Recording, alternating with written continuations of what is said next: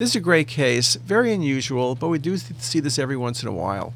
You look at the axial images, you see a large aneurysm and it's bulging out and it's projecting posterior. It's really, in a sense, a pseudoaneurysm. Then you look at the spine, you see osteomyelitis in the spine, erosion of the disc space, and that put and putting them together as a mycotic pseudoaneurysm with secondary osteomyelitis. Ehlers-Danlos can give you large aneurysms. Takayasu's gives you vasculitis. Dissection is dissection.